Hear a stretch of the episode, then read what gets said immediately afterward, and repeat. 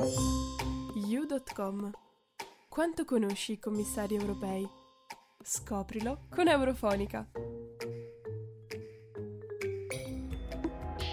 Portoghese, nata il 17 ottobre del 1955 nella città di Oporto, Elisa Ferreira dal dicembre del 2019 ricopre la carica di commissario dell'Unione Europea per la coesione e le riforme dopo la nomina della Presidente Ursula von der Leyen. Dopo essersi laureata in economia presso l'omonima facoltà della sua città natale, si trasferisse per completare gli studi a Reading, in Inghilterra, dove ottiene nel 1981 e nel 1985 rispettivamente un master ed un dottorato sempre in economia. La sua carriera professionale inizia nello stesso periodo, quando nel 1977 ottiene una cattedra presso la facoltà di economia di Oporto, carica che ricopre ancora oggi.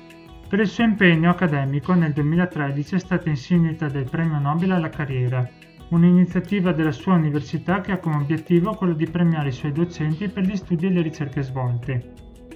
All'inizio degli anni 90 prende avvio anche il suo percorso politico a livello nazionale.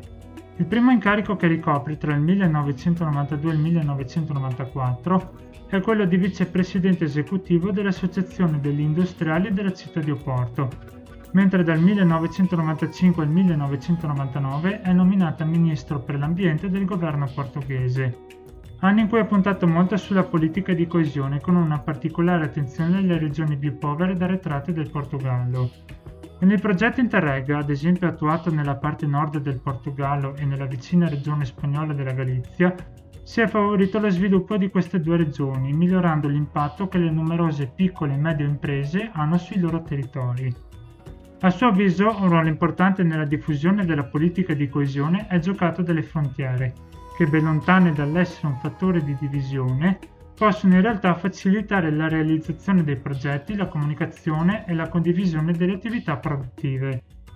È dal 2004 però che Elisa inizia la sua carriera in Europa con l'elezione come eurodeputata per il gruppo Socialisti e Democratici, ricoprendo il ruolo di coordinatrice del Comitato Economico Monetario.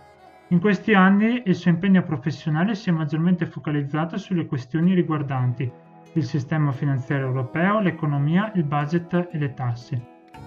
Grazie a questo lavoro sono stati raggiunti notevoli ed importanti risultati come il rapporto del Parlamento europeo e del Consiglio sulle crisi bancarie interne agli Stati membri dell'anno 2012 e quello sull'introduzione uniforme di regole di una procedura comune a tutti gli istituti di credito degli Stati membri con l'idea di creare un meccanismo ed un fondo per la risoluzione delle crisi bancarie.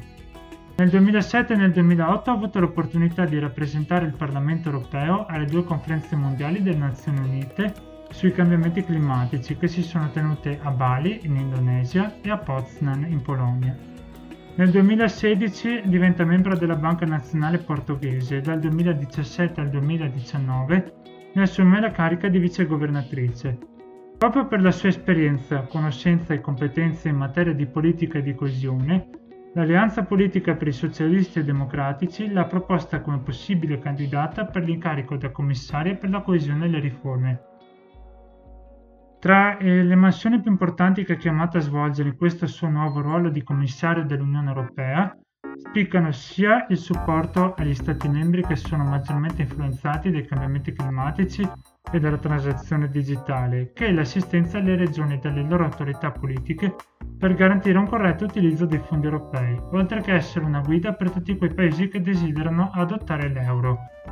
Tra l'altro dovete sapere che appena eletta commissaria nel 2019 temeva fortemente che si creasse un conflitto di interessi con la posizione ricoperta da suo marito, Fernando Freire de Souza, uomo chiave della Commissione che si occupa di gestire e di garantire lo sviluppo e il coordinamento delle politiche europee nelle regioni del nord Europa e quindi responsabile anche dell'erogazione dei fondi europei. Tuttavia questi suoi timori si sono poi rivelati infondati. Durante il suo mandato è impegnata anche su alcuni dossier importanti che riguardano l'Unione Europea, dalla questione del bilancio nel periodo post-Brexit al Green Deal dalla strategia per un'Europa digitale, ma non solo, infatti sono molte altre le sfide che attendono l'Europa mentre fronteggiamo la pandemia del Covid. In un recente discorso tenuto all'Europarlamento, Elisa Ferreira ha voluto rimarcare il ruolo e l'intervento tempestivo della Commissione europea nell'assistenza agli Stati membri in questa emergenza. Un primo chiaro risultato è l'incremento dei fondi di coesione fino al 2023, in particolare verso il trasporto pubblico e le piccole e medie imprese, al fine di favorire il processo verso una transazione verde più ecologica in Europa. Un esempio è rappresentato proprio dall'Italia, alla quale nel prossimo quadro finanziario pluriennale sarà assegnato quasi il triplo delle risorse rispetto ai 44-45 miliardi di euro della programmazione precedente. Il Green Deal ha anche come obiettivo quello di rendere l'Unione Europea neutrale dal carbonio entro il 2050 e la commissaria punta molto proprio sulla politica di coesione come strumento chiave. Infatti un ruolo cruciale sarà giocato dagli stati economicamente più poveri e quindi maggiormente dipendenti dal carbonio, come la Polonia. Nella visione di Elisa Ferreira, gli investimenti di questo piano devono muoversi verso una politica di coesione che sia più verde, più moderna, più digitale e più inclusiva. Un lavoro lungo, difficile e complesso, ma ci sono tutti i presupposti per un ottimo lavoro in stile Elisa Ferreira.